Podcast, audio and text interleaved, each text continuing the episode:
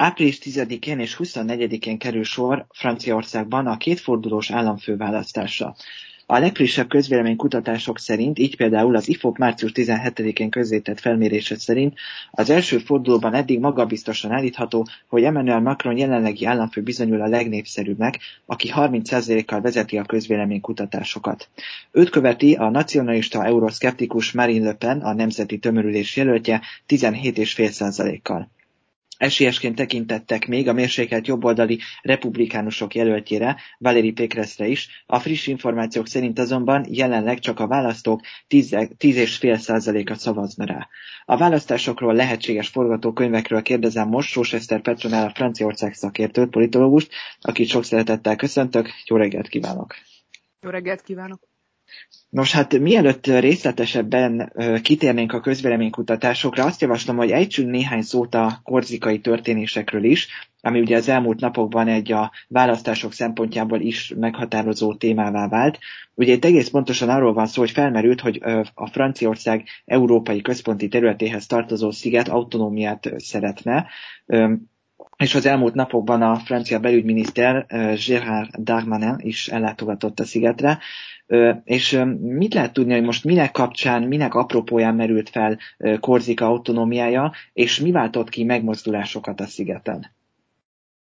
Vissza kell menni a történelemben a 90-es évek végéig, amikor egy nacionalista kommandó meggyilkolta az oda akreditált prefektust, és ennek a kommandónak a tagjai rendőrkézre kerültek, elítélték őket, és az egyik elkövetőt, Iván Kolonát, az egyik legismertebb merénylőt egy iszlamista támadás érte a francia börtönben, és ennek a támadásnak a következtében ő kómába került. És ez volt az a katalizátor, ami tulajdonképpen újra élesztette az erőszakot, ha tetszik, Korzikán. Az elmúlt években ez egy mondjuk úgy, hogy szunnyadó konfliktus volt. Kevésbé volt ott a francia politika érdeklődésének a középpontjában, és az újraéledő erőszak nyomán mondta azt a francia kormányzat, ahogy ön is említette a belügyminiszter révén, hogy ők az elnök újraválasztása esetén hajlandóak elmenni akár az autonómiáig is. Ez egy eléggé tágfogalom, mint tudjuk. Ebben nagyon sok minden belefér, egészen biztos, hogy van ennek egy választási háttere, ha tetszik. Mm, úgyhogy mindenképpen ebben a kontextusban értékelném, és hát nyilván nagyon érdekes az, hogy a politikai ellenfelek hogyan reagáltak erre.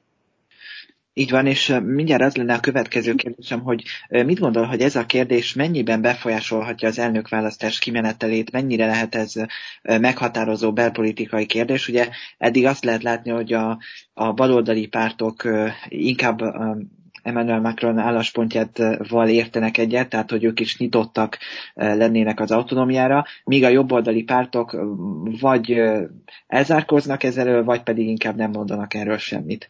Szóval ez mennyire lehet most az elnökválasztás szempontjából egy meghatározó kérdés? Először is nagyjából jól foglalta össze valóban ez a, ez a politikai térkép.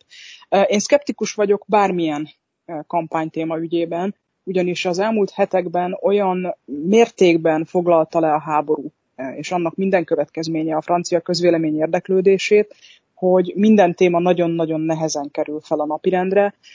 Egy március elejé felmérés szerint a franciák felét felemondta azt, hogy számára a háború a legfontosabb kérdés, és szintén körülbelül felemondta azt, hogy a vásárlóerő számára fontos kérdés, és hát tudjuk, hogy ez a két dolog össze is függ egymással.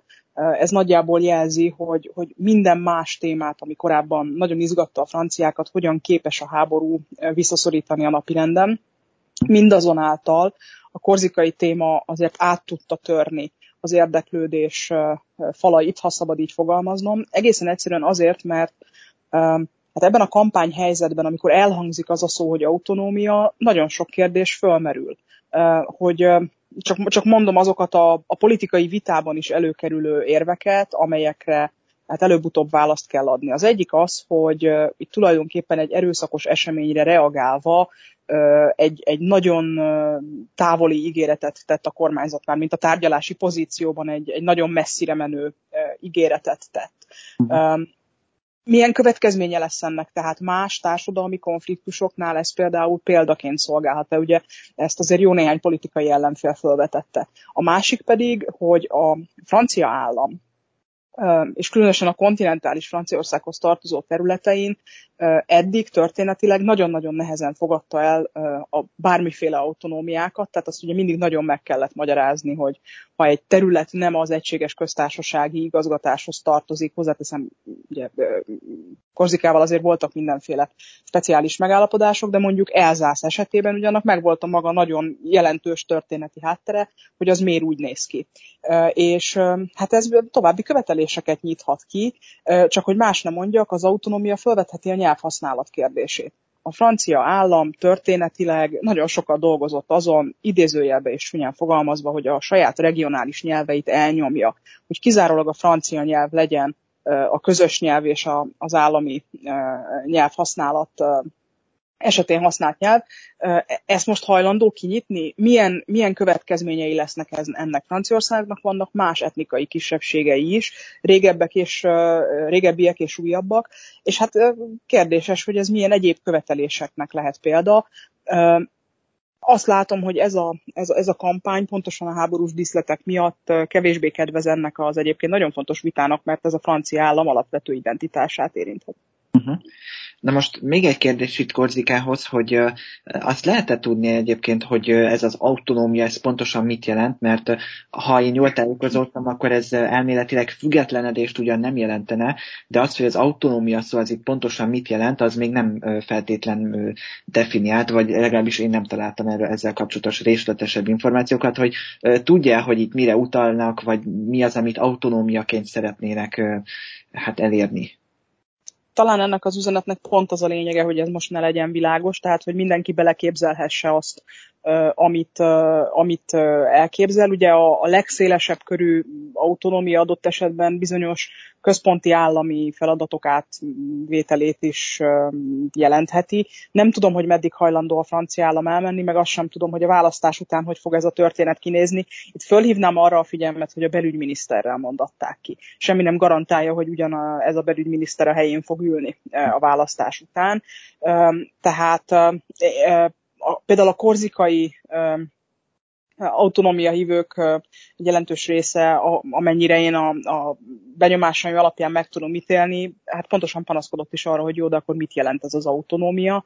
Um, valóban ez egy, ez egy nyitott kérdés, és szerintem ez egy ilyen stratégiai um, pontatlanság, ha tetszik. Szóval, hogy ennek van politikai funkciója. Értem, értem.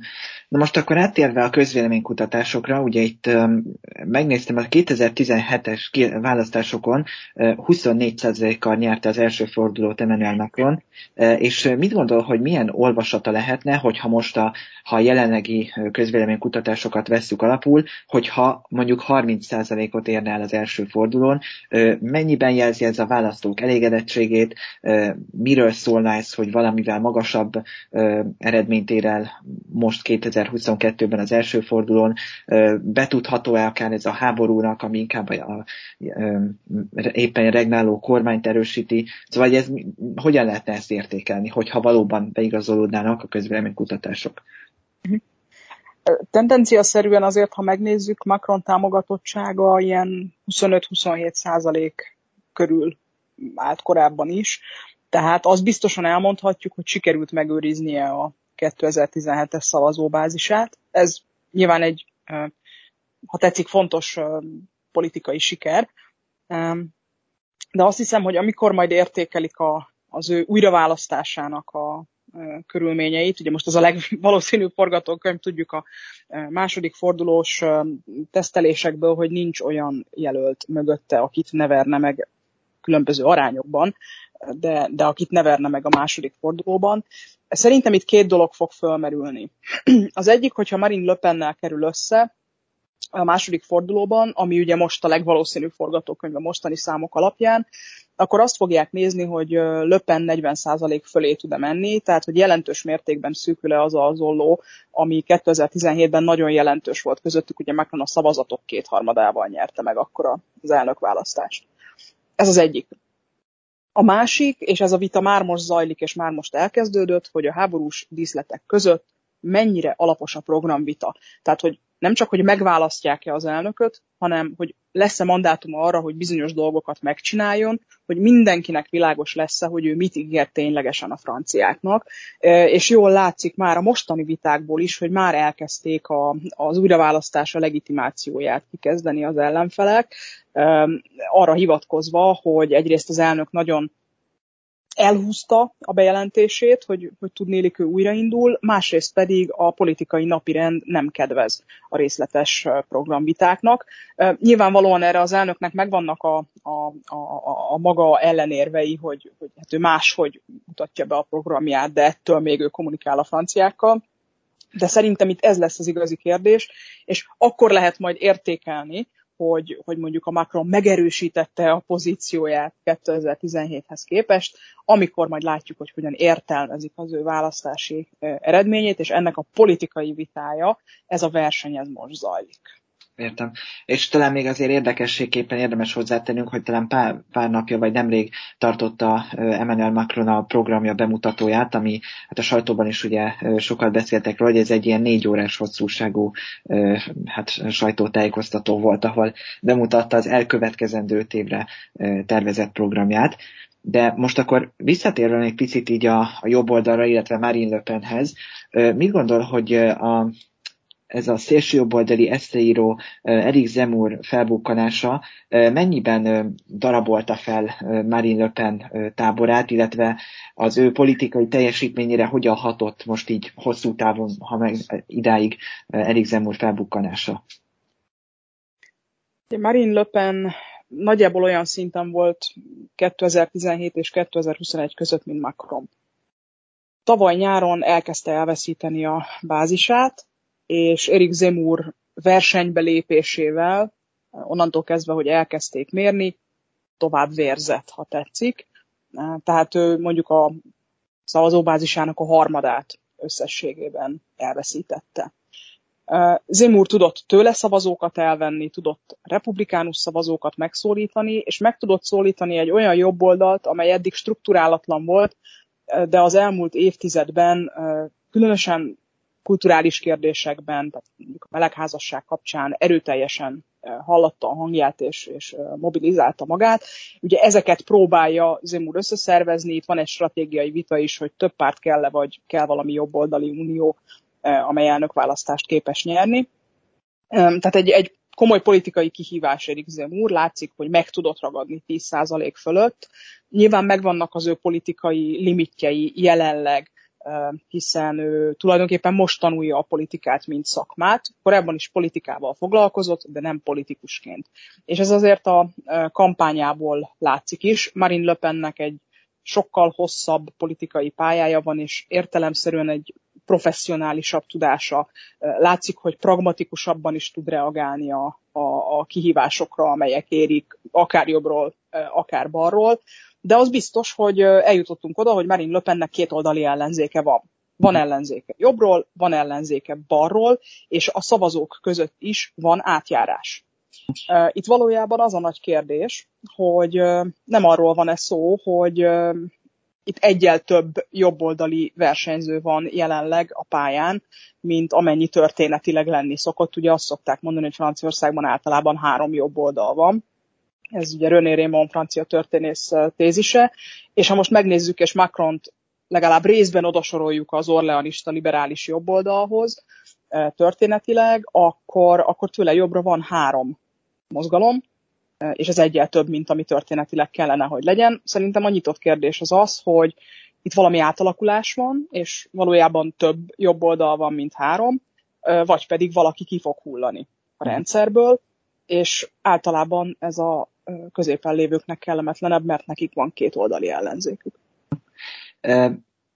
Még egy röviden engedje meg, hogy szót ejtsünk itt Valeri Pékreszről. Ugye itt ez a kutatás, ez az IFO közvélemény kutatás, amit néztem, ott azt mutatja, hogy évelején még 16%-on is állt, ehhez képest most 10,5%-on áll. Mit gondol, hogy Valeri Pékresz esetében mi lehet emögött a, hát mondjuk így visszaesés mögött, vagy zuhanás mögött?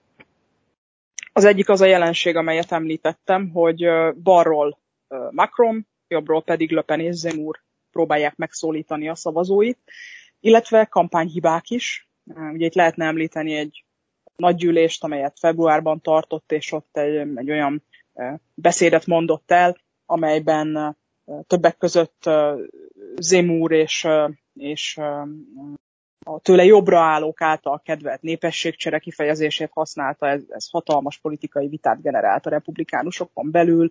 Lehet arról hallani, hogy vannak belső viták, folyamatosak a plegykák arról, hogy e, ki az, akinek támogatnia kéne Valéri Pékrez, de valamiért nem teszi meg, ugye itt általában Nikolás sarkozy szokták emlegetni, és időről időre előkerül a plegyka, hogy akkor most támogatja, nem támogatja, mikor támogatja, akkor ugye itt a háború kapcsán ő volt az egyetlen 10% fölötti jelölt, akinek nem volt Oroszország és Putyin problémája, mégsem tudott profitálni belőle.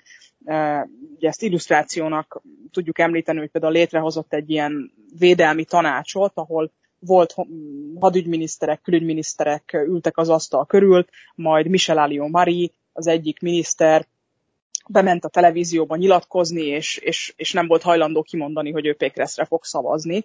Tehát, hogy ő egy, egy nagyon, mondjuk így, hogy nehéz kampányt kell, hogy vezessen, és, és a legnagyobb problémái valószínűleg abból is adódnak, hogy, hogy két oldalról támadják őket. Tehát ugye itt folyamatosan mozgás Macron felé is, és folyamatosan mozgás Zemur felé is, tehát jönnek-mennek a jobboldali politikusok, és még egy utolsó mondat, tudom, hogy Pandora szelencéje, de muszáj megemlítenem, ugye itt nem csak az elnökválasztásról van szó, az elnökválasztás után lesz nemzetgyűlési választás, számos politikus már nem az elnökválasztásra helyezkedik, hanem a nemzetgyűlési választásra.